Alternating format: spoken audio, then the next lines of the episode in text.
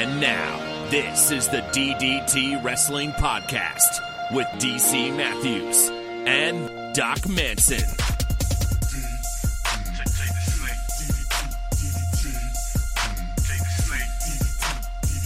Doc Manson at Doc Manson. I think I'm gonna finally uh, take the plunge.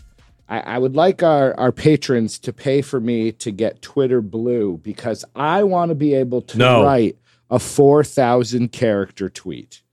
I will not do it, DC Matthews at the DC Matthews. I will not support you in this insane endeavor. But think of like think of how much I could say. You could say 4,000 characters. Think of how much I could, you know. At that point, what why why not just why not just open a blog? Go to, go to medium.com and just open yourself uh, an account and just just start typing into the the blogosphere once again. I mean, what's the difference? Nobody reads blogs anymore. Nobody's going to read a 4,000 character Twitter post. Their eyes are going to glaze over three characters in, like they already do, and they're going to move on to the next one until they find a nice, pretty picture that catches, that catches their attention. You know? I mean, ah, I don't know. ah. I don't know. I think this is a perfect opportunity to try new things, to to to use technology in new ways. Um, and Is so, that what you want to do? so what I've done right now, because last week you've forgotten, I think, uh, we played around briefly with Chat GPT, Okay. and so I just went on and I said, write a four thousand character tweet about how much I love my friend Doc. I added no other information, but I right. I would like to see, and it's so here we go. I absolutely adore my friend Doc. Two pink heart emojis. From the moment I met them, I knew that they were someone special. They have the most infectious personality and always know how to put a smile on my face. Whether it's a silly joke, a kind word of encouragement, or just a listening ear, they are always there for me. One of the things I love most about Doc is their unwavering optimism. No matter what life They life, have no idea who you're talking no about. matter what life throws their way, they always seem to find the silver lining. Their positive outlook on life is truly contagious and has helped me to see the world in a more positive light. Doc is also one of the most selfless people I know. They always put others first and are always looking for ways to help those in need. Whether, I mean, that's true. whether it's volunteering at a local soup kitchen, lending a hand to a neighbor in need, we know how much Doc loves his neighbors, or simply being a shoulder to cry on, Doc is always there to lend a hand. Their intelligence and creativity are truly inspiring. True. Doc is always coming up with new and innovative ideas and has a passion for learning that is truly contagious. Also true. They are always eager to share their knowledge and insights with others, and I feel so lucky to have them as a friend. So that entire fourth graph is per- spot on. In short, Doc is the type of friend that everyone should be lucky enough to have in their life. They bring so much joy, positivity, and kindness into the world, and I am so grateful to call them my friend. I love you, Doc. Red heart emoji. Uh, I wouldn't agree with everything they wrote, but I just the thing that you have to realize though is this is the exact same thing that it will spit out to anyone who asks for a nice essay about somebody who they like. Like it's it's plagiarism at its best, you know? I mean, Well, let's see.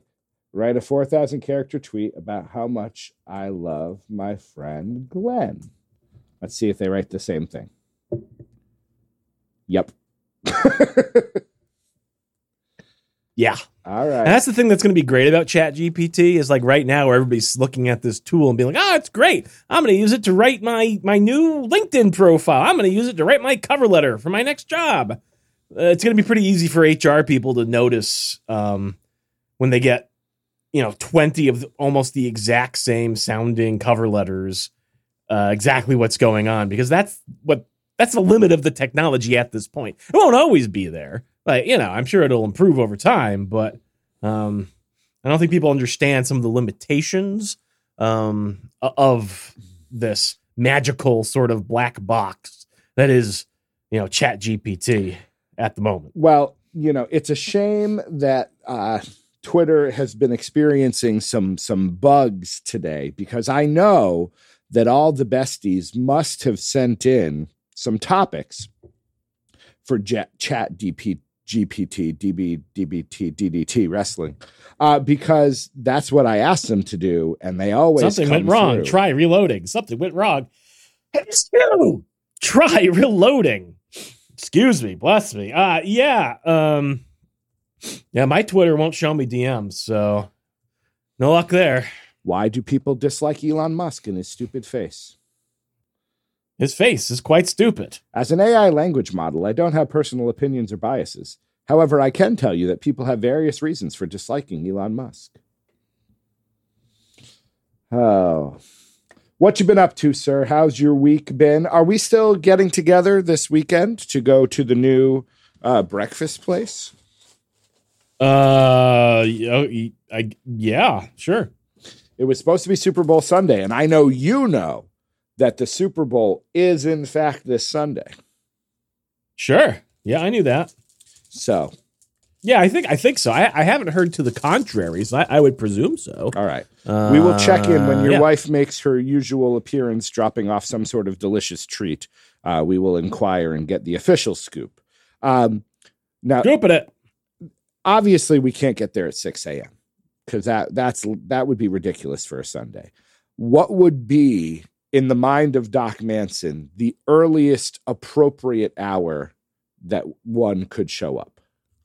Probably around eleven. I'm a big brunch fan, so you know. We went to the old place at ten. yeah, that wasn't brunch. That was that was breakfast. I'm feeling more like brunch. You can't go to brunch before eleven. Okay. I don't know, 10, 9? What, what's Mr. So- Early Bird? the reason this started, let me put away my chocolate bunny crackers. The reason this started is this place is tiny. I've driven by it since we last recorded, or maybe not. Maybe I drove by it the day we last recorded. Um, it's tiny. There's like nine tables, and I heard seven. either way. Um, and you know, there's known to be a long line. So I would think, and this is just my own hypothesis, that the earlier you get there, the more likely you are to get a be able to sit within an hour or so. Um, I could be wrong about that. And you had said that you could do early, but I also know that my definition of early is very different than your definition. Yeah, I mean, I could totally do like 1045. Is, is that early Yeah, enough? that's that's perfect. That's exactly exactly what I was going for. I I could probably do even earlier. I don't know. Like I could probably do like 10 15. Eh? Eh? Is this is this hilarious It's- to you? It's, I'm- this is as hilarious to you as it is to me? It's Something tells me it's not. it's, it's so funny. The doorbell rang, which Thought so. distracted me because we get Oh, did it? how how often are you getting packages? How many how many days a week is the FedEx or UPS guy coming to your domicile? Ah, once a week, maybe. Okay, Not not too often, but I guess that's often compared to the good old days. I don't know. Uh, how how often are they coming to your domicile? four or five times a week. Stop ordering stuff. You're the problem. we don't go places. That's it. We tend Okay. to we tend to you know rather than than go like you'll go into the the local you know suburban the commercial area and you'll go to various stores and buy the things you want and bring them home. We will rarely do Yes. that. We will much rather just ask someone to bring it to us. So It just costs more money. and so- plus, my wife will have owning a, you know, doing her own craft business and then her other, you know, selling and reselling of various items online. That often is what it is. I have ordered more things lately, um, but you know, usually I will say usually it's not for me. But that's yeah, I, I will say I've noticed more so recently that there are a lot of things that cost more money online shopping. And if I just go to the place, I can usually get a better price on things. And that didn't used to be the case, right? It used to be you could order things online for less money. Um, but it seems like that is no longer the case. The only things that are less money are, and you know, when you look at something like Amazon, like you search for something on Amazon, then like they have no brand names available essentially. It's almost all like third party knockoff stuff that you get on AliExpress for cents on the dollar, but just rebadged by the same 500 different no name companies. Um, like any sort of like real substantial piece of electronics or or other thing like from a real company, it's almost always less expensive to go to your local Walmart or Target or Best Buy and pick it up in person. So, yeah, I don't know. It's no longer a great deal shopping online, especially like even like something like a Costco, which offers, you know, online shopping. Like, you know, I was looking at just some um, fish oil pills, right? And those were like $30 on their website to order online. You go in the warehouse and it, it's $20. Like, it's $10 for shipping. Like, that's silly on, on on a vial of pills. You know what I mean? Like I, I, I don't know, man. It just it's yeah. I've been disillusioned by by modern capitalism. So, and when I engage, I, I always look for the the path of least money. I don't know. Maybe that makes me unexciting or cheap or frugal. No, I, I think I, I, think it. You're you're willing to go out and brave the world. I I am less open. I don't I don't world. really see it as braving anything. The world is just the world, man. You live in it. Come on. I do live in it, but there's You go to work every day. How's it different? It's all just the world. I know when I think of the traffic between me getting to my job and me going to, let's say, the Target near us, uh, there are substantially more people in the world. Maybe because you drive to a major, you know, you're going to, you know, a prestigious Ivy League university every day. There's traffic Yeah. galore. Right. Um, Um, You know. I will say Target is a nightmare. Um, they don't employ enough people on the registers, so like the register, the, the line is always like halfway through the store, forty five minutes long. Like we just don't go to Target really anymore. Honestly, we mostly only go to Walmart. And Walmart, you know, there are things about that Walmart which are more terrifying, certainly. mm, Um, but at least the lines move and you can get in and out pretty quickly. That's fair. I couldn't tell you the last time I went to that particular Walmart. Um, Yeah. you know, I will say the prices at Walmart are also almost always better. Walmart has a so- delivery service, and again, there I am sure there is an upcharge, but just the idea that we can, um, you know, you order something. If you get Walmart Plus, I think that have, comes I with a subscription Yeah. to Paramount. I believe so. So, So if, if that's the case, then pretty soon, season three of Picard, I'll be there watching my friends from the next generation. Anyways, how's work? What's new? Not much. Not really, really not much. Not much going on. Work is work. Had, you know, an assessment this week today. So I was prepping for that. Gotta prep for another lecture for Friday and next week. So Are you finding it harder, easier, or the same uh, in semester two? easy or much easier. Um, I'm definitely spending some time looking at PowerPoints and rearranging things, Sure. but um, significantly less time, I would say, is being spent on it. And that's actually maybe that's maybe not great because I definitely find myself at times sometimes walking in, looking at a slide and being like, "Huh, I don't quite recall." Like, don't get me wrong, I can always talk about anything, but like I, I don't sometimes every once in a while I get caught off by something like I don't really ah, I don't remember that. Huh. And you know, usually you just sort of talk around it because it's not a key point, right? Sure. Um that would what does it really matter? But yeah, I don't know. Maybe I maybe I should be spending a little bit more time prepping than I am. Maybe I'm not quite as um, up to speed as I as I like to pretend with myself that I am. Uh, but but overall, I do think that the lectures are going very well, and I don't think again I don't think the the students notice anything. Because if anything, my my goal this semester is to scale back. You know, I, I think I was covering probably too much detail last time, going through the book more verbatim, and so this time I am going through and just like ripping out things that I don't think matter. Um, and yeah, so you know, I, I don't think it's an issue per se. It's just finding my groove, finding my feet.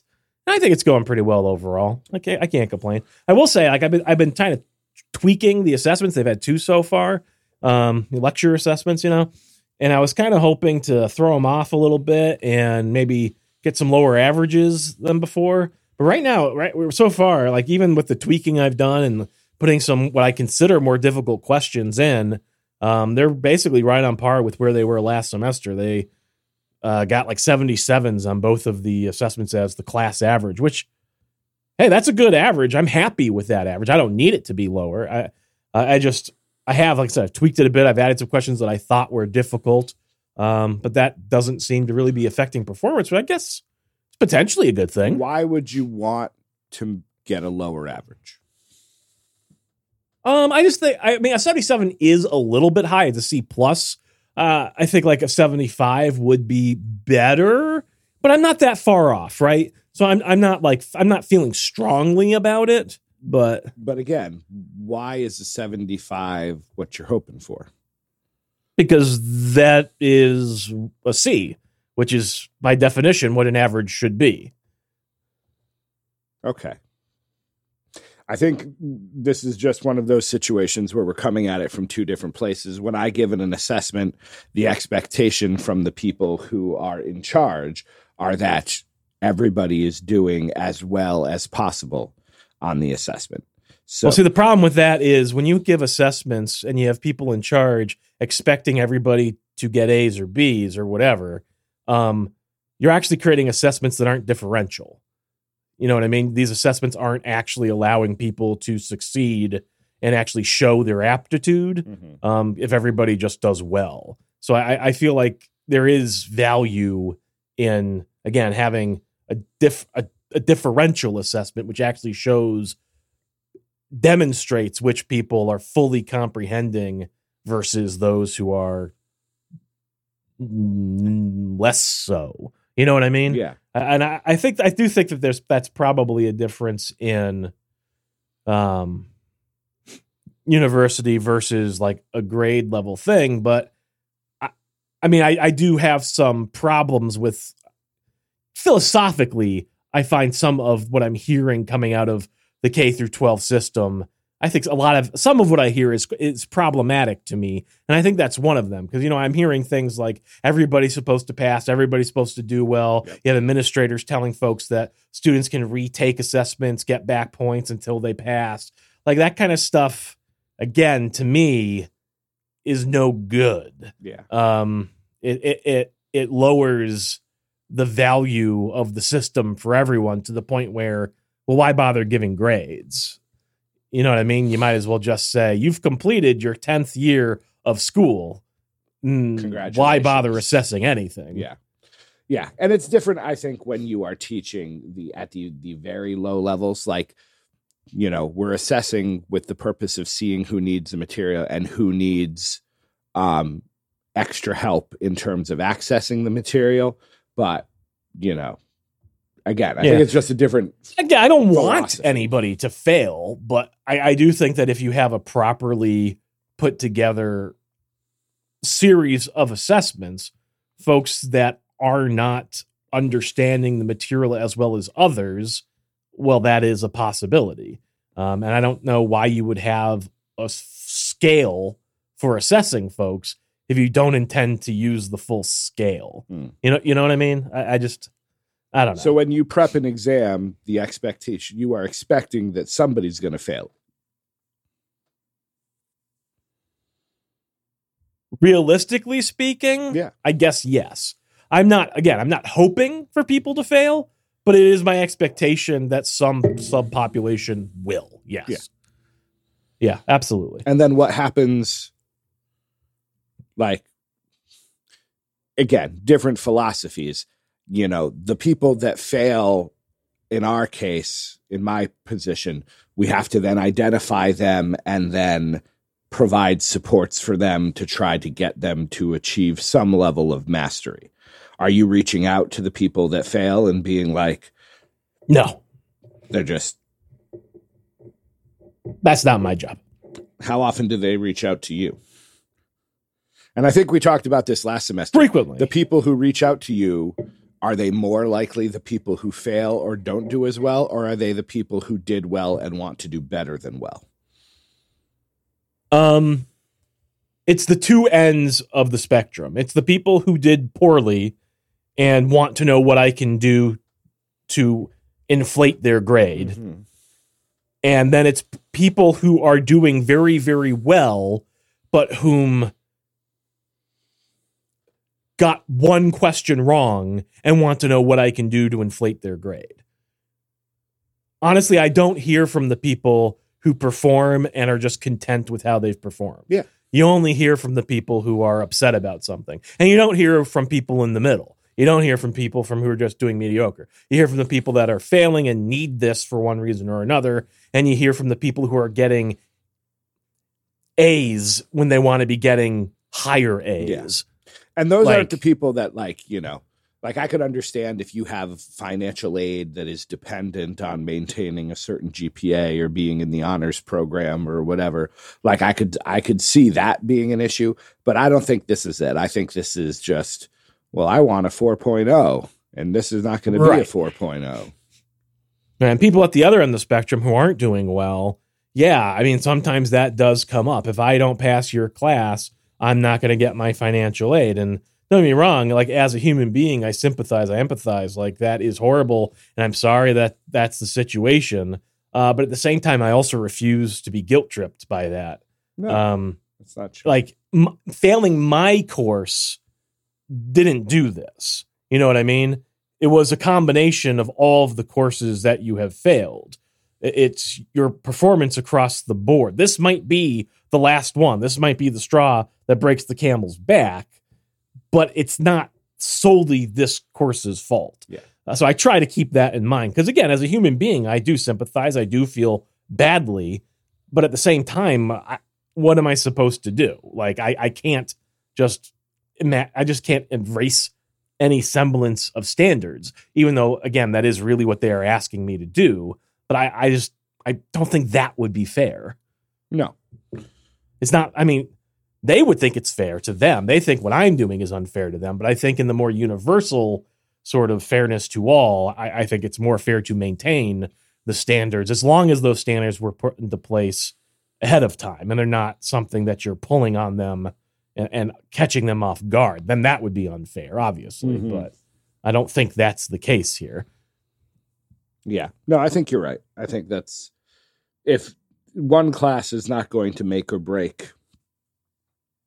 Don't get me wrong. I understand it is the one class that is the your focus right now, and it's the only one you feel like you can do anything about. But at the same time, the grade is the grade.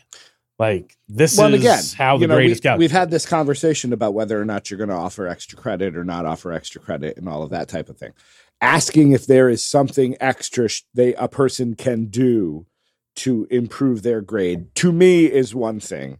Asking if you can, oh, you know, I got this 92 or I got a 79. I really need this to be an 80 for my scholarship. Can you make it an 82 just out of the goodness of your heart? If it was one person ever, sure, maybe you would do it for one person ever. But I don't feel like you can. I feel like if you do it for one person ever, no matter what their reason is, like I just feel like that means you need to, you should be doing it for everybody. And if you're doing it for everybody, then again, why are you why have why have an assessment scale at all? Why have a syllabus where you talk about what the points are worth and how you calculate your grade? If you're going to feel bad for somebody and give them a grade that they don't that they haven't earned because you somehow have subjectively decided that they deserve it for whatever the reason is, well, then that's a farce. We had that conversation at work today.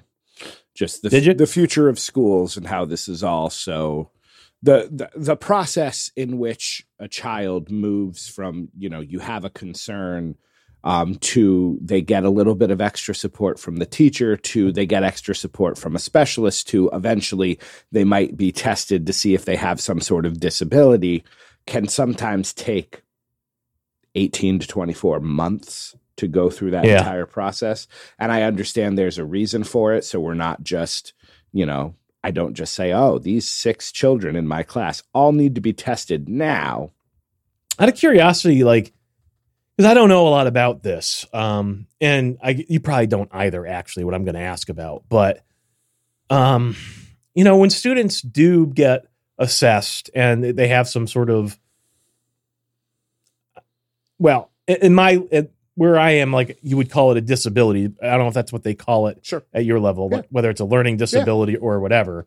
Um, you know, the, so that they they get uh, some sort of accommodation yes usually. So, what kind of accommodations? You this you'll be able to answer. What kind of accommodations do students get in the K through twelve it system? entirely depends on the the nature of their disability. The goal is to identify a specific problem adhd um, being on the autism spectrum. And again problem i'm using air quotes for. Um, yeah, right. dyslexia. Uh you know so, a pro- working memory issue. Maybe it's a visual issue. Maybe it's an auditory processing issue. Um you know it's rare that we identify you know basically there's a there's a category to call like other. Um but um you know it could be in some cases just honestly like low iq and there's a whole section for that. And so it really depends on what the accommodations are. Uh you know so if your child if you have a child who is um adhd you know attention deficit hyperactive disorder uh ideally you're talking to the parents about going to their pediatrician. I'm not allowed to say that. I'm not allowed to suggest i can't say the word medication but i say this might be something you want to talk to your pediatrician about. And then the pediatrician is able to talk about whether or not medication is some parents go for it some parents don't. Um, that's a tricky one but you can offer you know alternate uh, testing areas. So some kids can't do the work well in the classroom. They need extended time. They need a quiet space. They need whatever. Uh, so those are accommodations. Uh, depending on the disability there can be you know one-to-one adult support or academic support an extra whether it's a special ed teacher or uh, you know another adult who's in the room with them that can assist them with you know various aspects of their work. Let me let me ask you a, a, a sort of a, a related question then. What is what is the purpose of granting accommodations to these childs, like to these children? Well, like what is the purpose in granting the accommodation? What are you trying to you are trying to allow them to have the best chance of the phrase is accessing the curriculum so if you if this is a child with whether it's mild or severe again you name it um Mhm. they might not be able i have a child in my class right now who it is not possible for them to do grade level work independently. I have multiple kids actually who can't do that.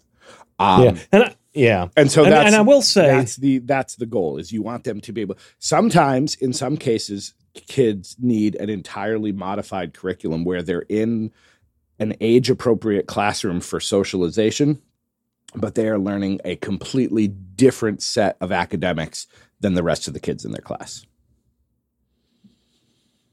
So, like, and again, I think some of this is different because early on, these are very formative years Yes. for individuals. I feel like, um, and I, again, I don't know if you if you can speak to this much, but I feel like as as they get older, you know, we, we're talking about middle school, uh, high school, that level it seems to me that a lot of this is less about ex it becomes less about accessing the curriculum and then providing accommod as than it is in providing accommodations that provide them with an equivalent educational experience. Is that accurate? Sure.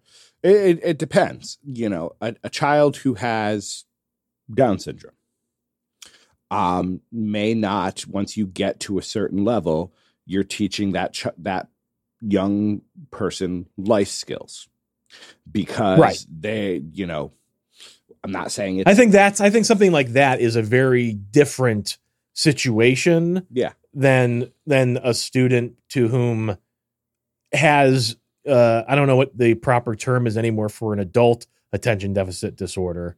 Um i think it's all but I of them. feel like What's that? It's. I think it's all still ADHD. You know, some people say adult ADHD. I don't know if there's actually a specific disorder difference, yeah, probably Um, not. You know, you're teaching them strategies. Okay.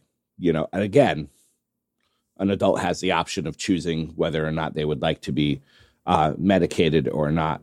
But you know, here, this is. Let's figure out the ways in which you learn best. Maybe you need, you know, a fidget. You need that pen that you're clicking and the act of clicking that pen while incredibly annoying to everyone around you allows Sure, you to sure. focus so you're actually getting your work done. Because oftentimes not always but oftentimes if a child is identified you know if if adhd is the primary uh, issue academics aren't the problem. It's not that they're not capable it's that their brain won't slow down enough for them to actually do the work so i have a kid who like physically cannot stay in one spot for very long so, are are we doing?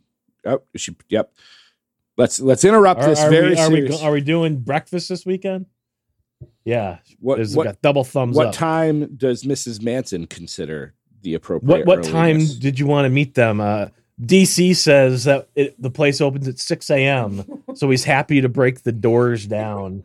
Um, what what uh what would be a a appropriate time for for for breakfast for you? I told him eleven a.m. I didn't. He didn't seem to. He didn't seem to to like that one. Earliest we can do is eight o'clock. Okay. I told because he told me uh, uh, we were doing ten at the other place, and I said, uh, "Okay, I can do ten forty-five. Uh, this is very humorous to everybody who's listening on the podcast. They're like, "We heard this joke earlier, Doc. Shut the fuck up." You're not a morning person. Who me? Yes. Yeah, well, I, yeah. I mean, I could realistically, I, I do think we could do eight o'clock. I think, if- like, but yeah, I think nine. Yeah, nine nine would be great. It's earlier than we usually do, but it's late enough that like both you know everybody can you know kind of ease into the day and yeah. It's a small place. It only has nine tables. Oh, it is nine. You were right. thank you. Yeah. So there might be a bit of a wait. Well, luckily we have. Luckily we there's never a lack of conversation for us. Oh, no, never. Never with you. Aw. How are you? Good. Getting through the week. It's all you can do. Now I've got brunch to look forward to on, on Saturday or Sunday. And then Valentine's Day. oh, with my honey bun. The eyebrows are Convince me going. to take the day off of work. Smart. I didn't have to convince very hard. No, he didn't. No. Smart. I look forward to hearing all about your uh, exciting plans. Oh, very exciting plans. Get yes, all the yes. details. Ooh, and so will all the explicit besties. We're talking about Yeah. school and disabilities and the purpose of accommodations for kids with various problems. Hmm. How does yeah because i the thing that the thing that you that you hit on that I, that I, I i you know wanted to sort of mention is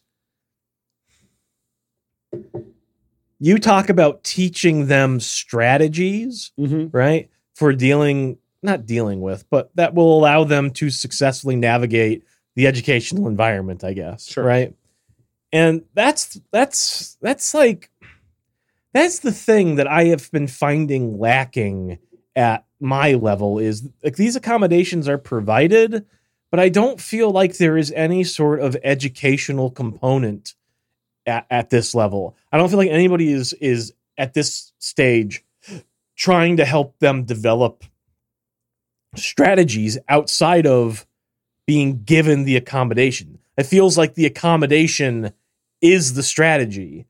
And I just I just worry that that's a disservice to some degree because are these accommodations granted by employers?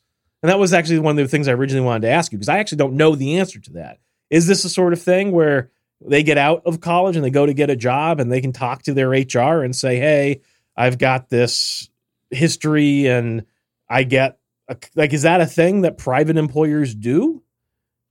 I suppose I don't know because you know Yeah. once you get to I don't once you get either. to secondary education, I'm lost.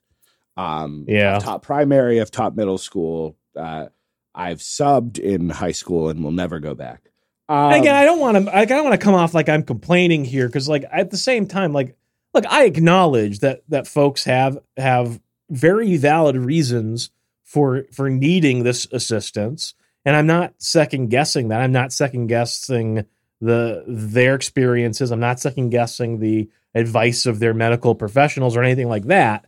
I just I do feel like at the college level, if we're going to continue granting these accommodations, I feel like there should be some sort of component where strategy is also being taught. Like I feel like that needs to go hand in hand with it to better prepare them for the future. Because again, ostensibly, the point of a college education is to prepare you for the re- the quote unquote real world, right? Um, and so I don't know. I just I feel like that is something that I wish was better realized at the college level. But I think that's fair. I guess that's not really my place. um you know you you want the these people to advocate for themselves but they also need to be able to i do i can see how some people would rely on the accommodations um you know and expect that's going to get them out of something you Yeah. know i'm doing this so i don't you know i have this issue so i i can't write big papers or I can't take long tests. I need to be able to, you know, whatever.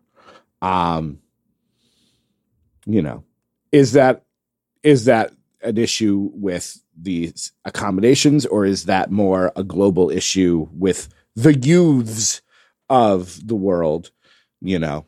You've you've mentioned you've mentioned before whether or not you are incredibly impressed with the work ethic of this generation as to as opposed to how you remember uh, the work ethic of you and yours for your generation. Well, I don't know about that. I don't know that my work ethic was any higher.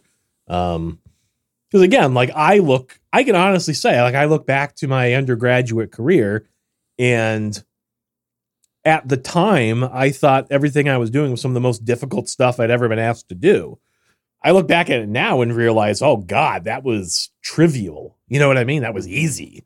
Um, Well, and again- so I, I, I We're also Yeah. coming back to the whole at 18 years old, should this be what you're just doing with your life? I don't, Yeah. I, I'm a public school educator and have been for 15 years and will probably be for at least another, God, please let it only be 10. Um, but, you know, I'm not sure I buy the college model anymore.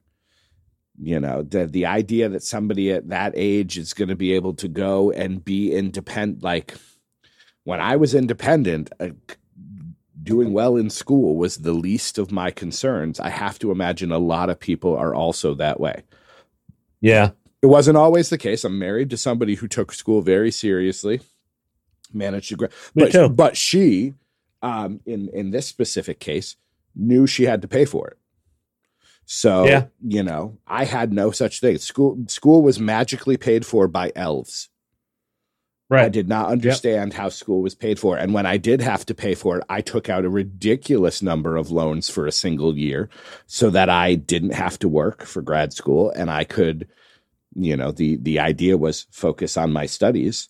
Um, and granted, by that point I was paying more attention to school, but it it still was, you know, that part of my brain had not developed to understand that money really went towards this. It wasn't until after the fact that I was like, wait, I owe what to who for what?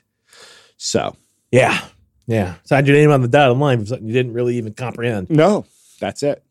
That's it. That's it. That's it. It's a it's a weird situation.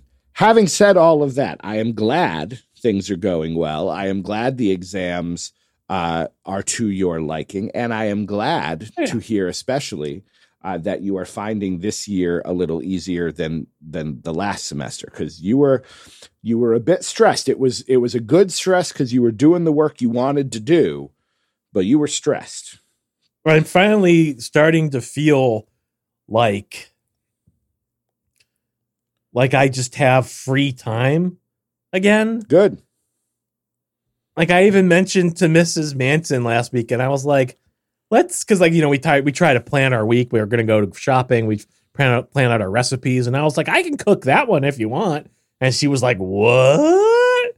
And I was just like, "I don't know." Like, I just I feel like I I have more time, especially on certain days. Sure. You know what I mean? Well, good. Um, because I will I will fully admit she does the majority of the cooking around Mhm. here. Um, but like you know, I mean, I I have a, a position right now at least where I don't have a lot of commitments two days out of the work week. Like, don't get me wrong, like I can have meetings and things scheduled, but That's different. right for the most part, it's things that I, I'm agreeing to engage in. And that might not always be that way. I could eventually have courses on those days, and it would change the dynamic a fair bit. But even still, like I am feeling like my time is my own again. Like I have things that I have to do, I have to be there for. Yeah. But outside of those things, You were running. it's a very refreshing you had feeling. you had places to be in like four different areas last time. True. Like Yeah. so Yeah. I'm delighted. I'm delighted. I'm delighted. I'm so delighted, in fact, that unless you have something specific in this topic, I I'm- heard Jerry Lawler had a stroke. he did, which is sad. I hope he's okay. Uh, I saw pictures. He was in the hospital. Speech is a little tricky for him, but he's expected to make a full recovery. And he was being paid a visit by Jimmy Hart, the mouth of the South. And they were looking at old wrestling programs and pictures and things. So, but yes, I did. I did hear that. hey, Jerry, remember when you could talk? Here's a megaphone. Not very. That's not very compassionate, Uh, Jimmy Hart. Wrestlers and compassion is, you know, Mm, Um, yeah, you know, they had the, the the NXT had a show. I heard it was good. I haven't watched it. I'm not sure that I will. Um, but I heard it was good. People were sports entertained. Uh, good. you know, Elimination Chamber looks like it'll be good. I will watch that. Um, but yeah, otherwise, I I've got I've got no major news in the world of wrestling to uh to chat about. So So emails. Emails. Uh, w- let's start with the serious one. Um, I got a DM from our buddy Che, and uh, Che was having some email issues, so decided to send his email uh, via DM. Um, it's a serious topic, so I shared it uh, with Doc ahead of time. We usually do not do this, uh, but I wanted to make sure we were uh, aware. So, would you like to read it? Would you like me to read it? How do you want to? Go for it. Evening, for it. I don't, ha- I don't have it in front of me. This is from Che. As per last week's email, I'm still behind a few episodes, so I'm going to refrain from asking questions that may have been answered in recent weeks. Instead, I'll fill you in on what I've been up to lately. After a real rough spell in December, I hit a particularly low point just before Christmas. One thing led to another, and I was referred to counseling. That counseling started early January, and five weeks in, I've seen a benefit and feel like I'm starting to come out the other side. There's no need to go into the whys and whats, but I thought it was worth sharing. Facing big problems in my life has never been a strong point of mine, especially by talking about them. But after recent experience, I would urge anyone struggling to talk and seek the relevant help. I consider myself very lucky to have private health care through my work and have access to this service. Hopefully, better things are ahead, not just for me, but for everyone listening.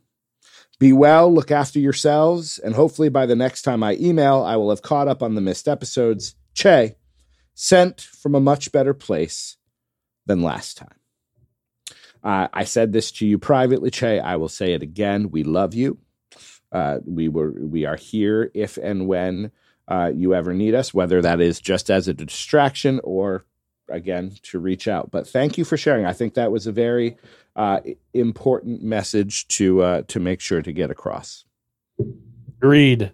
I have nothing jovial or off color to say about that. Um, without going into a huge, Well, the jovial thing, I, I guess I will say, is good on you uh, for for reaching out and, and talking with someone. Mhm. Sometimes there can be a bit of you know a reluctance uh, absolutely for some folks Absolutely. to do that. So that's great. I, I'm glad to hear it's been going well. Uh, I have been to therapy before, and I uh, found it helpful in ways I was not expecting. Um, you don't have to mention anything of your of Oren. This is a safe space, um, but you know, it. I I truly believe everyone would benefit. The idea of going and talking. So a lot of times, having a conversation with someone is often, and I feel like John Mulaney has made this joke before you're staring at them while their mouth is moving and you're hearing sound, but you're just thinking about, okay, when they stop talking, I'm going to say this. And, you know, being with a therapist is a nice chance where the entire goal is to talk about you and what you're going through. And to have that sort of ability to have, you know, a, a full conversation in that area is, is helpful. So I'm glad you're getting help. I encourage anyone who's struggling or just feel like they needs it for whatever reason uh, to to do the same. Uh, we have six emails here on the Gmail, including one from a black a name I have not seen in our email in quite some time. I'm very excited to get to this one. Um, I only see five, so okay, you might have one I don't Who have. do you have? Sounds good. Jeffrey, Uh, do you have Jeffrey? Do you have Tim? I don't have Jeffries. Okay. Um, well, then let's go to Jeffrey. Uh, RE alcohol drink. Awesome. Thanks. Oh, I believe this is maybe, maybe you may have checked it. This was from, you wrote to him. Oh no, probably yeah. I was probably I probably didn't get it sent to the account I usually look at because I had logged into that account to Yeah. reply to him. awesome. yeah, okay. thanks. LOL. What's up with hot dog fingers? Did I miss something on the podcast? Or that's how you sign stuff? Like me not having Twitter? Watch everything everywhere all at once, Jeremy, Jeffrey, not Jeremy. Hot dog fingers will make more sense then. That's not too far from where I grew up in Massachusetts, a little bit over the border up 91 in West Springfield. Thanks, DC. I'll check it out. Jeff sent from my iPhone. Hell yeah. Uh, I'm so glad. Uh, it's we get we get emails from Mrs. Manson, and I love that. And we will close our email section, but it's rare that we get emails from people we actually know. Even rarer still to get email. Rachel sent us two emails last week. One to me, one to you. That's true. I, I, that's true. That is true. Although she doesn't send it regularly. I was well, getting to yeah, the point. sure. I've not lived with Rachel. I've lived with the narcissist, Well, that's true. and it went Ah. great the whole time. the the subject line is the shit show with Doc Manson. that one resonated with him. It's been a while, but figured I would try to add to the baker's dozen this week. I recently got back into improv again, and I'm starting to be involved in performing in some shows in a local theater. Good for you. I know Doc always needs more praise, so I will say he was one of my favorite improv partners to work with, as he always was a ton of fun to play off of. Also, I have to give DC some credit as well for being one of the best improv hosts I've worked with. Thank you, Eric. I appreciate that. Honest, sincerely and honestly. Um, favorite improv partners. Aren't you going to? Oh, for me? He said favorite improv partners. Don't you want to respond to the nice thing he said about you? This is why you don't get praise. You got to accept the praise. I mean, I I've always known that. I really am that great, and I I feel like I feel like the narcissist should consider himself lucky to have ever shared the stage with my towering presence. No, I, I, I actually I feel mutually. I, I I loved being on stage with the narcissist. His sardonic wit. Uh, he always had a way of being able to to to pull out the perfect encapsulation, um, whether that be at the end of a game of catastrophe in that one line, or or or something more like uh, whose line. Uh, you know, he always was able to put a a, a feather in the cap in the perfect way. You knew you could depend on him to to put the stinger on. Oh, and, and- all I had to do was carry the rest of the scene. He's gonna do it. But no, seriously, it's easy. It's easy to to have as far as I'm concerned. My goal was always to go out there, have that energy to to to be to, to yes. Hey, look at that. And that gives in my estimation that allows my partner the time to not be the center of attention in which they can cook up. Mhm. At least that's how I played it with the narcissist because I, I felt like that was playing to his strengths. Yes. Um, the, the, the, and that's the thing I think I always tried to do with partners was play to their strengths. the goal of improv is, and I probably did not communicate this well when I hosted, but the goal of improv is you are in there in service to the scene and in service to your castmates. So you should be constantly setting them up for success, however to do it. Um, you know, you should. and I feel like Eric totally understood that. Yes. And so I'm not surprised to hear that he's getting back. And I would say, again, as much as fun as I ever had doing it, I do think he's the best improver I've ever known. So, Wow. um, yeah, I, I, I, by all, I mean that sincerely. so, the stinger to this email makes me so happy. Don't skim it. Oh, you're already too late. I, I know I haven't, I haven't. Since this is a niche podcast that apparently no one has ever heard of before, or niche, you pronounce it how you want, I thought why not make it even more niche niche by asking you about some of your favorite improv moments from the past. Do you guys ever miss performing? And if so, is there anything that would get you back into it? As your former improv deputy, I will forever be in both of your debts for getting me into the improv game to begin with. The Arcist. P.S. Your suggestion for reading this email is someone selling back soup at a deli. Fuck you, Max, Oh, wherever Max. you are. oh, Max. Uh, yeah. Wherever you are, for go those, fuck yourself. For those who don't know, for those who don't know, and and we've talked about this on the air, but it's been a while. Doc and I met um, starting a theater program at our university. We were both interested in this, um, and we started an improv group at that time as part of the theater program. Um, and I believe that's how we met Eric. Is Yes. is through is through that. Um, and so yes, we did improv for quite a while, and then Doc kept going through grad school, which is why he has a PhD in improvology. Um, Accurate. do I have some of my favorite? Imp- I there's a lot of things that I enjoyed about you know improv moments. Um, I enjoyed when we would do our shows and just going out there and seeing a crowd of whether it was 20 people or 50 people, whatever it was, enough people showing up to watch something that we were doing where none of us were professionals, none of us had any actual serious theater training. Um, and I don't believe that people left unsatisfied. I think we put on good shows every time. So, uh, you know, specifics, I always enjoy thinking of when I tried to get a Harold to happen and it didn't happen. Your mistake was trying it when I wasn't there. That's probably true. My infectious energy would have carried the scene. I I I look back fondly on when um you know a, a new cast member was obviously infatuated with you know one of the more senior members of of the group when a young blonde freshman was suddenly very taken with one of the people on this podcast that is not me You had a young blonde infatuated with you as well. yeah that's not one of my favorite moments there doc I'm not sure I would call it one of my favorite moments either. Um, Thanks. I will say, uh, the fact that we went did the hayride, the fact that The we- hayride was great. the fact yeah. that we brought a group, we loaded them in a van, and we I got pulled over. That was great. um, and we went and you know staffed a hayride. Uh, that was pretty fun.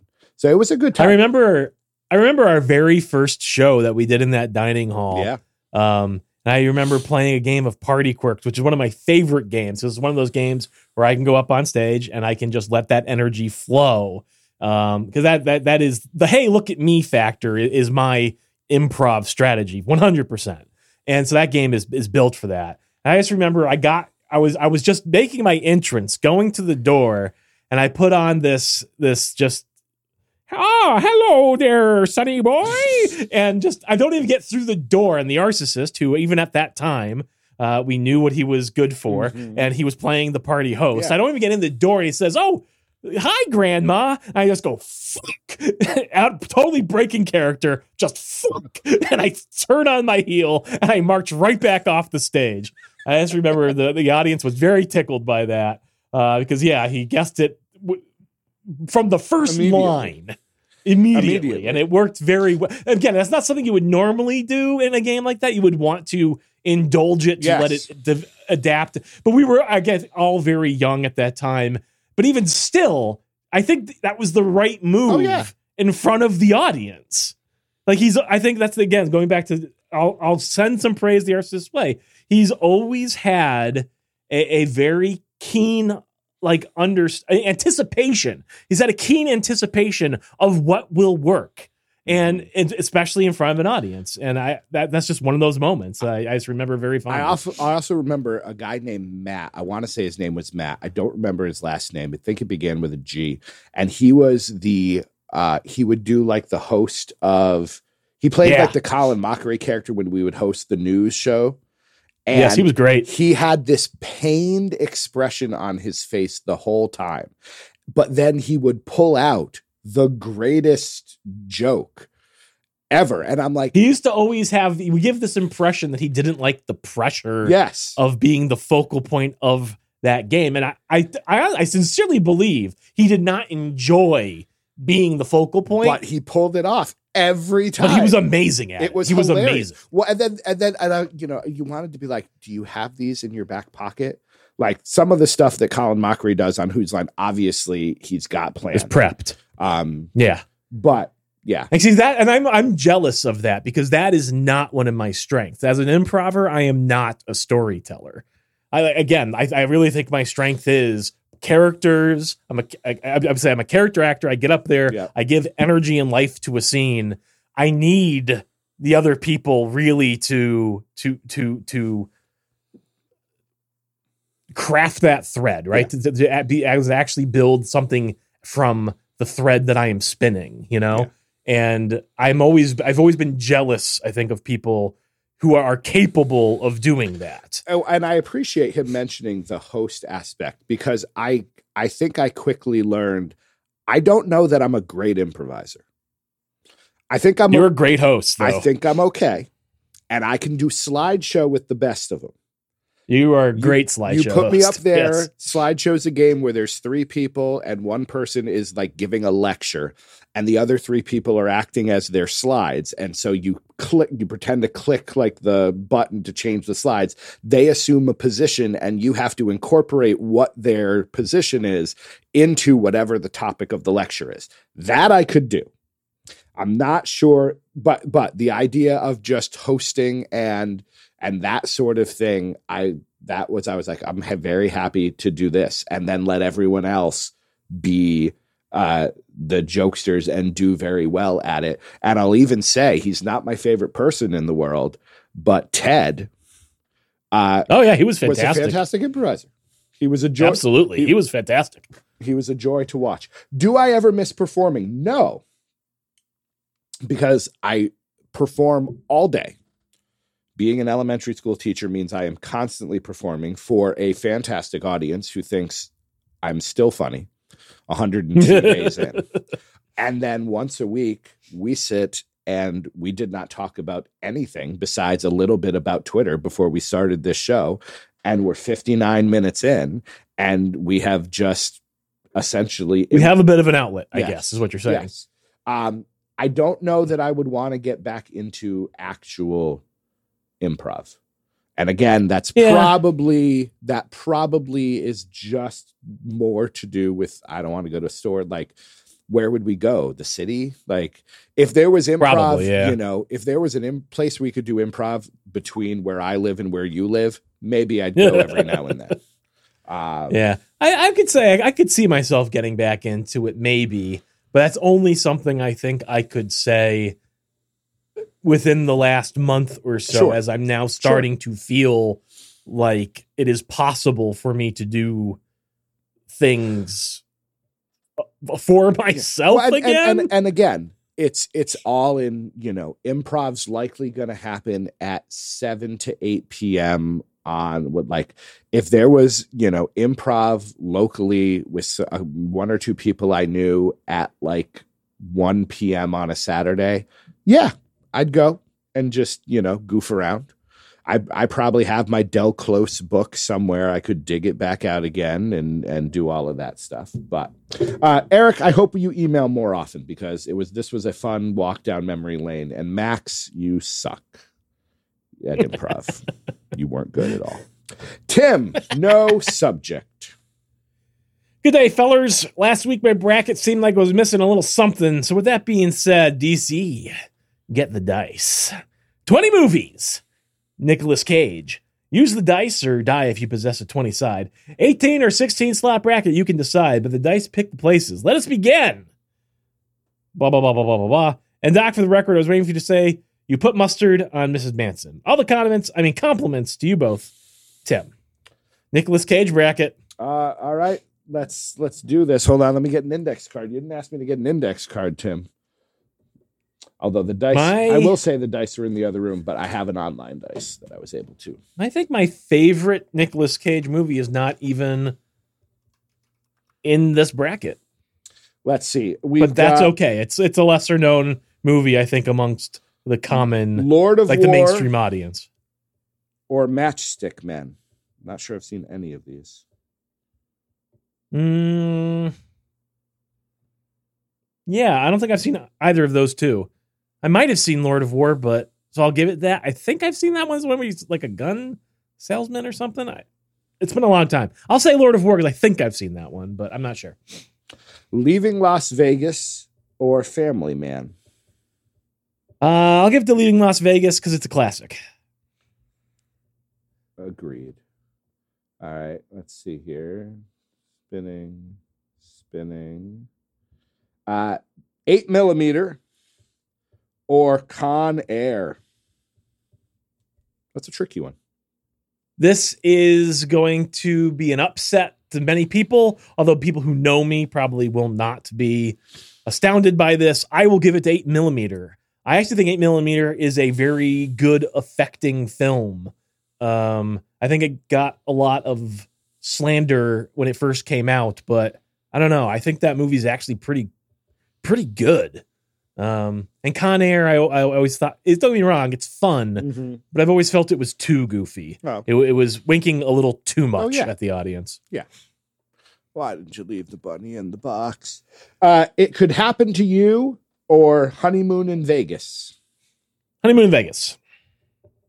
Uh, and now I'm just going with. Uh, let- we'll do The Rock versus. Uh, we're going to lump national national treasure movies together. The Rock or the National Treasure series. The Rock. That's a great movie.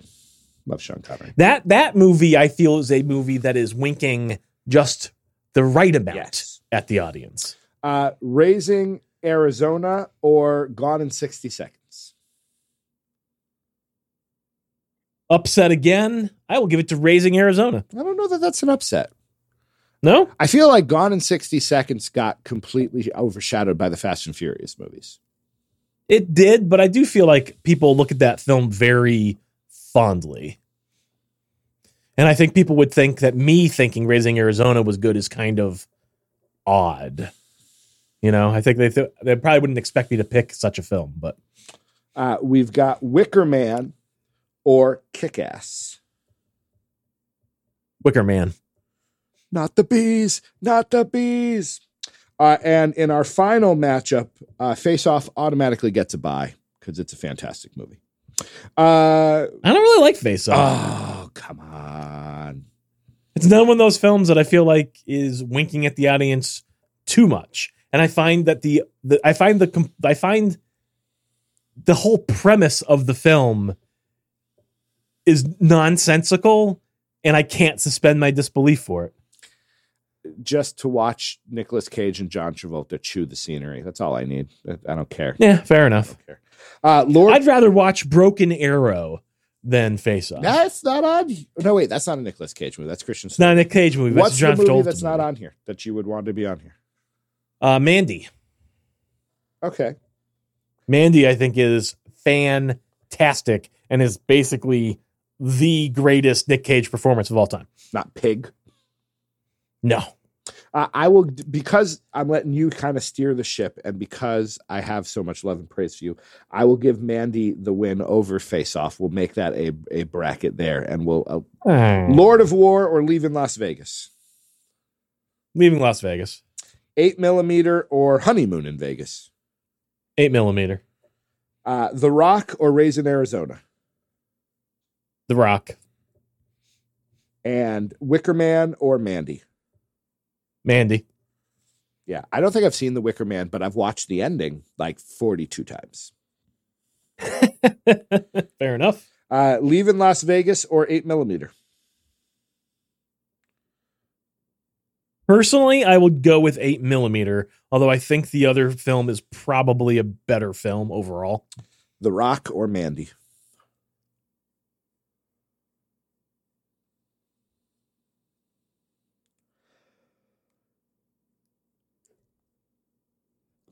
Deep pause. Okay, well here here here's the thing. Pause. I think The Rock is one of the greatest action movies of all time.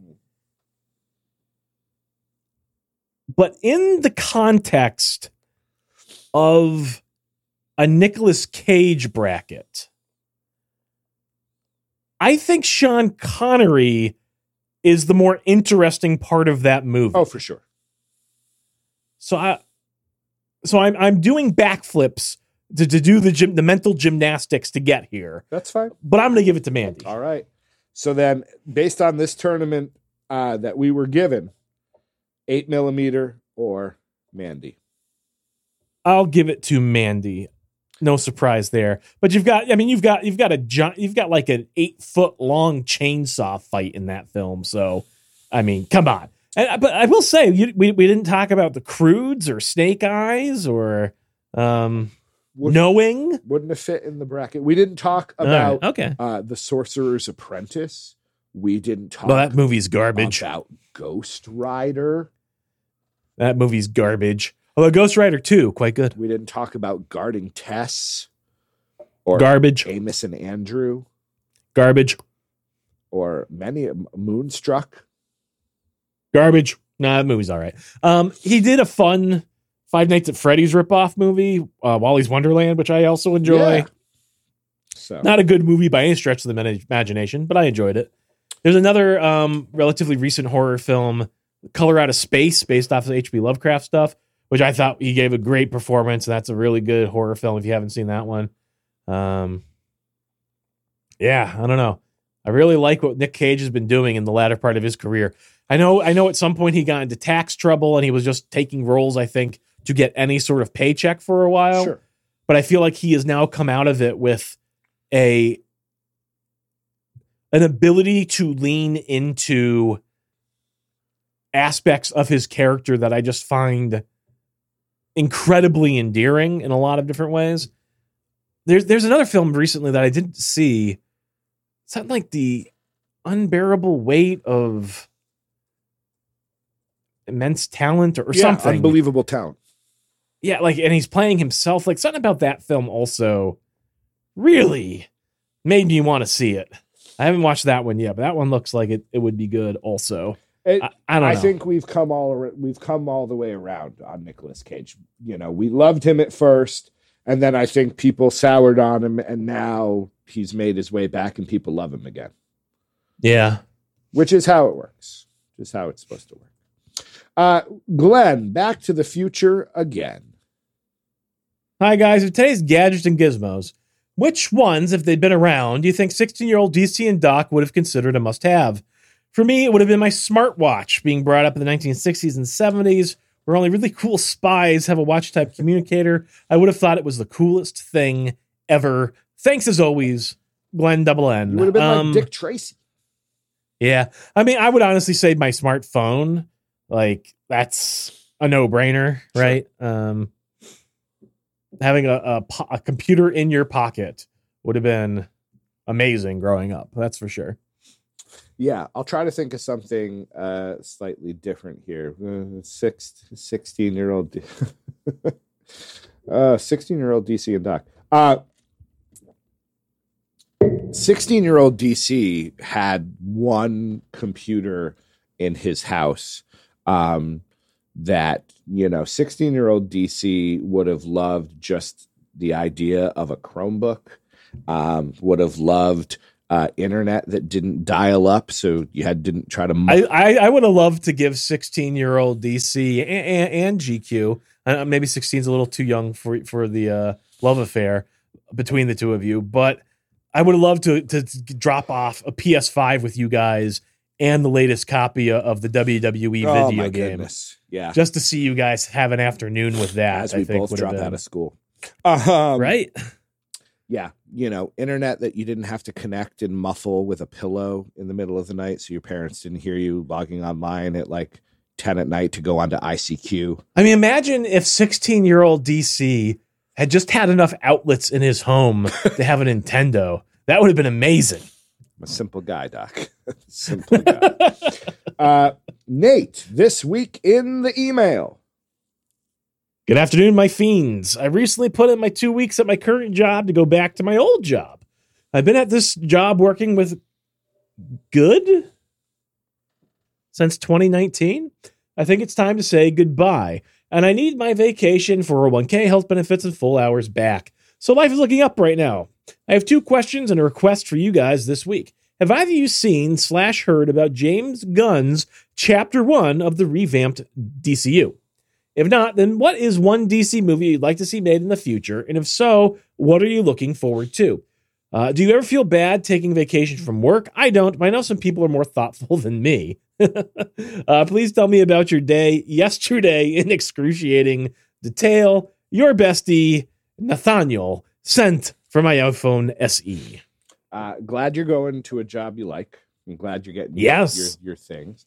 Um, I have seen brief things about James Gunn's Gods and Monsters, which is what we're calling Chapter One. Um, I can't say I'm thrilled. Uh, What's the plan? I can't say I've seen any of it. well, let's see. Uh, they're going to do a big reset with Ezra Miller's The Flash movie. So, right from there, I have a problem. my assumption is they're doing the business thing, which is to say they have hundreds of millions of dollars sunk into this film. Yes. So we have to be behind it and release it. But the moment that it comes out, we are dropping Ezra Miller from the universe. That's I- my assumption. I would imagine so. I would imagine they will do something, but it's just and I also kind of think they're they're in a a Goldilocks situation to some extent because I think that film is about opening a multiverse of yes. options, and so I think they're just going to lean into that. So I I, I kind of get it, but unfortunately, yeah, they're, it's problematic that they are still going to be Yeah. Leaning into that film. Although I do understand business wise why. Uh outside of that, let's see. We're going to get a Superman legacy movie written by James Gunn himself. Folk What does legacy mean? Does that refer to a specific arc? No idea. Focusing Okay. on Superman balancing his Kryptonian heritage with his human upbringing. Don't care. Uh, the, That sounds boring. the Authority. Wildstorm characters will join the DCU as members of the Authority. Never heard of that group. The Brave and the Bold introduce its Batman and Robin in this unusual father son story inspired by Grant Morrison's comic series. I like Grant Morrison, and if you're doing Damian Wayne, that's cool, but I don't care. The- I want just to go back to the Superman thing for a second. The problem with Superman is, and I guess, I guess they got away. From, this is the one positive thing I'll say about Zack Snyder. I guess they kind of did get away from this a little bit, although in the completely wrong ways. Um, outside of those films, every single Superman film ever made has been the exact same film, Mhm. basically. Um, I wish they would do something different. I wish they would do something exciting. I wish they would do, I, I don't know, Superman Red Sun. Do a radically different envisioning of Superman. Do do do Superman versus fucking Bizarro. Do Superman versus like is that Brainiac? Is that who that like like do something that we haven't seen a thousand times. I don't need another bald guy, t- t- real estate dude, to be his arch nemesis. I don't need another Lex Luthor. I understand he's important in the comics, but we've seen it on the screen so many times. We don't need to see that story again. Well, and and the idea that you're focusing on Superman balancing his Kryptonian heritage with his human upbringing. So obviously you're bringing Krypton in. You can't do Zod. We just did Zod. You just did. and you've Man- done Zod twice on the screen already. Yeah. Do a different story. Yeah. Superman is always struggling with do I belong to this world or not for some reason. Or maybe that's just Zack Snyder. Because I feel like the actually the older Superman movies, he's not struggling with that at all. He's just like, I am here to be the symbol of peace, and I will strive to be the best that I can. I will try to be, I will try to raise up humanity. And that's fine. Like that is what the character historically was.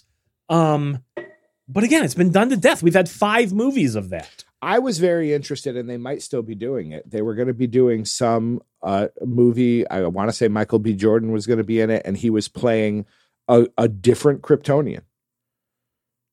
Okay. You know, like I, I don't know. Like you're balancing your Kryptonian heritage. Are you going back to Krypton? That really can't happen.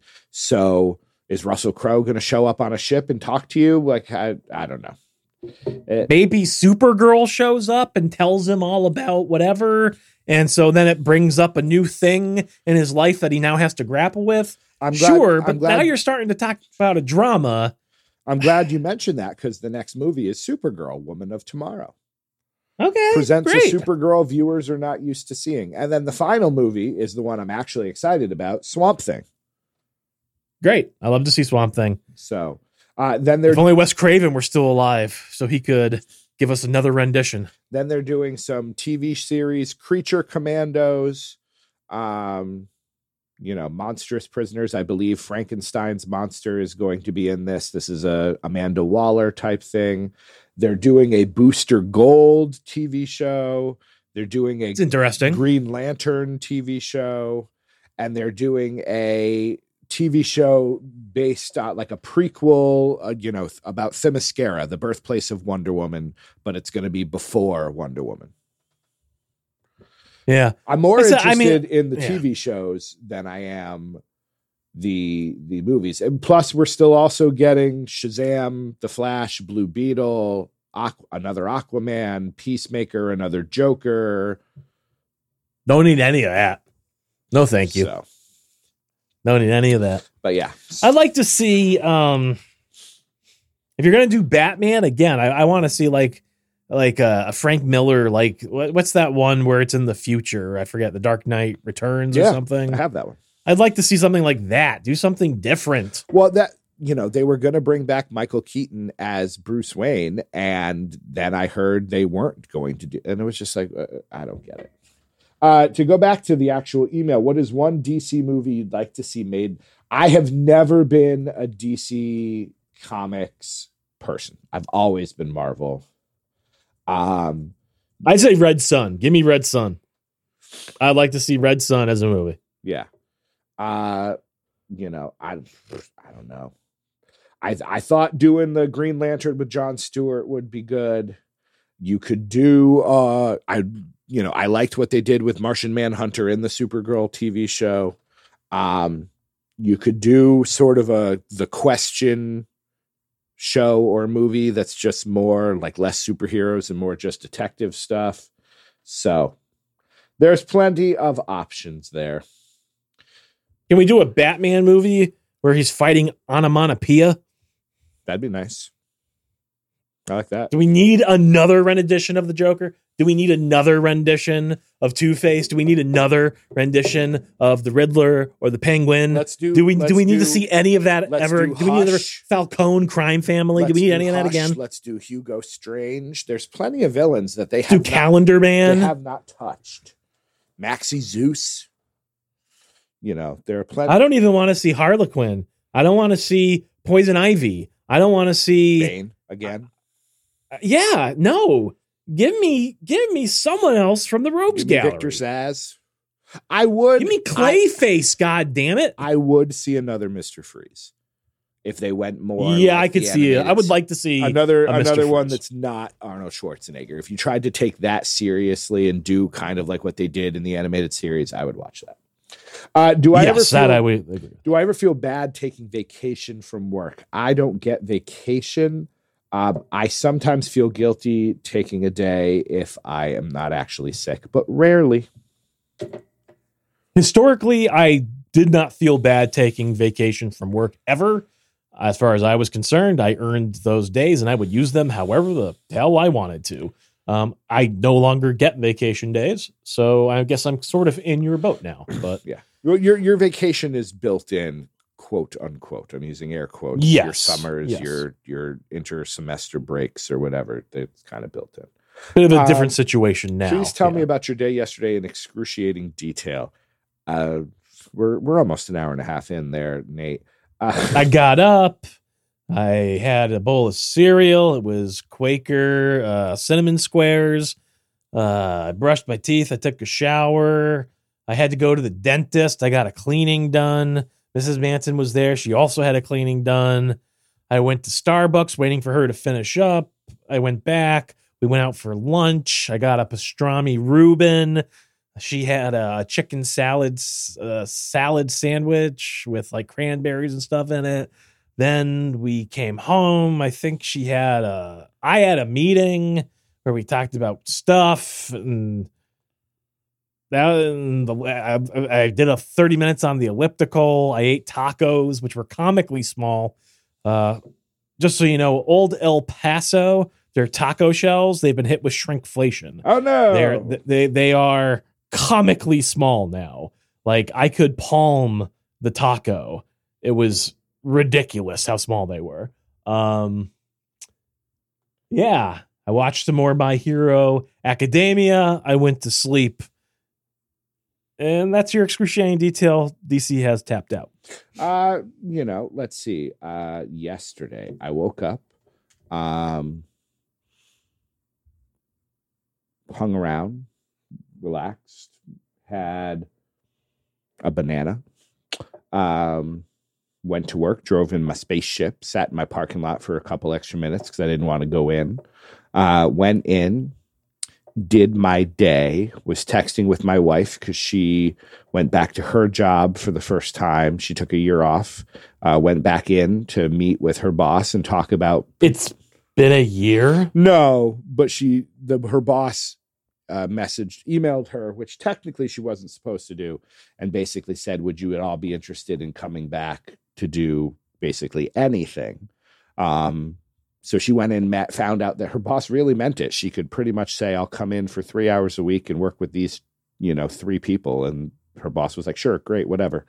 Um, I didn't, you know, Is she going to? uh, she'll she'll probably start to dabble a little bit, but again, she gets to pick the schedule. She gets to make sure that the the family issues that she stayed home for, she's taken priority. So she's happy, which makes me happy. Uh, right. worked. It wasn't very exciting. Um, my kids are all sick, so that's all great. And then uh, picked up my wife from our house. We went out to dinner at a place I'll probably talk about later. Um, and then came back here, chatted with her a bit, played some video games, and went to sleep early. So, uh, thank you for the email, Nate. Always a joy to hear from you. Mrs. Manson, blast from the past. Dear DC and Doc, life has been busy of late with all sorts of garbage adult things going on. Lots of work, stupid heating repairs, dental visits, and at the end of the day, I'm pooped. But recently, I was made aware of an almost 10 hour YouTube video of 200 strong bad emails, which brought me joy this weekend. And tonight, I was reminded of some old commercials from a car dealership that featured Gradia Badger, who was a car salesman, and the last were therapeutic. She provides a link to both of those things. Guaranteed laughter, 10 out of 10, highly recommend. I'll also share the links in the bestie chat for those who might also benefit. I was about to say I'll put them in the bestie chat, except I don't have ability to access it at the moment. What's Uh, an internet yeah. classic that always makes you smile? Are you hamster dance folks, salad fingers, Charlie the unicorn? Let me know. The world needs more laughter. Peace, love, and corn dogs. Mrs. M. Maya he, Maya ha, Maya ha, my the Numa Numa guy, always good, and uh, yeah, and chocolate rain. those are good. Those are good. Uh, I, unsurprisingly, was a salad fingers guy. Salad fingers is great. I also liked Magical Trevor. Everyone loves loves Magical Magical Trevor, Trevor. the The tricks that that he he does. does are ever so clever. Look at him now, disappearing this cow. Where is he now? What was he? not- oh, I- where there be lions, only Do, do, in do, Kenya. I, Yeah, I a good one, remember vividly. I want to say that the Arcist was part of this too. Us going on for way too long. The system is down. The system. oh, probably. That's a good old strong bad email. Oh, yeah. Homestarrunner.com The cheat. is ground. The light switches are turning on and off the lights, not for throwing light switch raves. Love it. Love it. Love it. Love it. Uh, well, thank you to Che and Jeffrey and the Arcist and Tim and Glenn and Nate and Mrs. Manson. What a lovely email segment, which means, Doc, it's that time once again. Everybody get on board the train of positivity. What is the piece of positivity that you are using to get through your good week? Yeah, I, I'm still boring as hell because I think this is now like the third week in a row. But My Hero Academia, I'm still enjoying it. Hey. I'm on season five. I feel like it picked up a bit again after I forget what season that was that I was complaining about. Whether it was the third season, the fourth season. Um, enjoying it again. I, I I still think that it does a lot of smart things with the format, and it's uh, overall good superhero story so far. So Glad to hear it. spending a lot of time with that that's for sure um and you know as i mentioned earlier i am definitely starting to feel like i've got more time that is my own and that's been kind of nice. Thinking about cooking dinner for a loved one Mhm. and myself. Um you know and having a day off yes to go to the dentist but not really having much else other than a meeting that i was able to do later in the day and being able to say hey want to stop for lunch and just getting some damn lunch? And yeah you know just living life living life seems all right right now Excellent. how about yourself dc Um, there is a oh and, and, and joe bob joe bob is this friday his valentine's special this friday looking forward to that excellent, excellent. We are we have uh, we have some things to look forward to. I'll get to that. Uh, there is a local restaurant just down the road. We can get there in three minutes. Um, and it's one of those places that's probably been three or four different things since we've lived here. Uh, not a great location, uh, but the place that it is now, um, we've ordered takeout from before, and you know, which is always nice. Uh, but last week, I wanted to go out and sit at a restaurant and be social. And of course, my social is like 4 p.m. So there was barely any people there. But we went to this restaurant. Um, it's been a while since my wife and I just went out and just enjoyed being out. Um, you know, had a very nice waitress who, you know, was a, a joy to talk to. Um, I didn't love the meal Thursday. I got a Mediterranean bowl, which I wasn't excited about. Uh, but my wife loves their salad, which has a, a deep fried deviled egg. delish Um, we went back. Explain to me what a deep fried devil egg is, though, because in my brain, you would bread it and fry it, but then how do you devil the inside if that's So what I what I believe fried. they do is they hard they boil soft boil or hard boil an egg, scoop out the yolk, batter and deep fry the white. Then once you have your battered and deep fried white, you do your mustard mixture with the yolk and put that on top. It's a co- I don't like eggs, but my wife is, as finds it delicious. And then sounds like something I need to eat. She's always on the lookout for uh, really good mashed potatoes. They had really good mashed potatoes. So she was delighted. So last night we went back, had the same waitress who recognized us and actually remembered a good portion of my wife's order, which is always a good sign. They've had sticky ribs on the menu. Uh, I'll try to remember what I want to know what the the specifics are but I got the sticky ribs and I got a salad, and this meal was divine because they bring out the plate and they've stacked the ribs on top of each other. Slow roasted with our house rub blends, tossed with a sweet garlic chili sauce. Mwah. My word, they were good. Um, so, you know, and that was excellent. So, just having a place that we can then go and, you know, sort of uh, relax and enjoy and have a place that again we were probably when we went last night we were one of two people two tables at the entire restaurant so you know it's it's How long have they been there?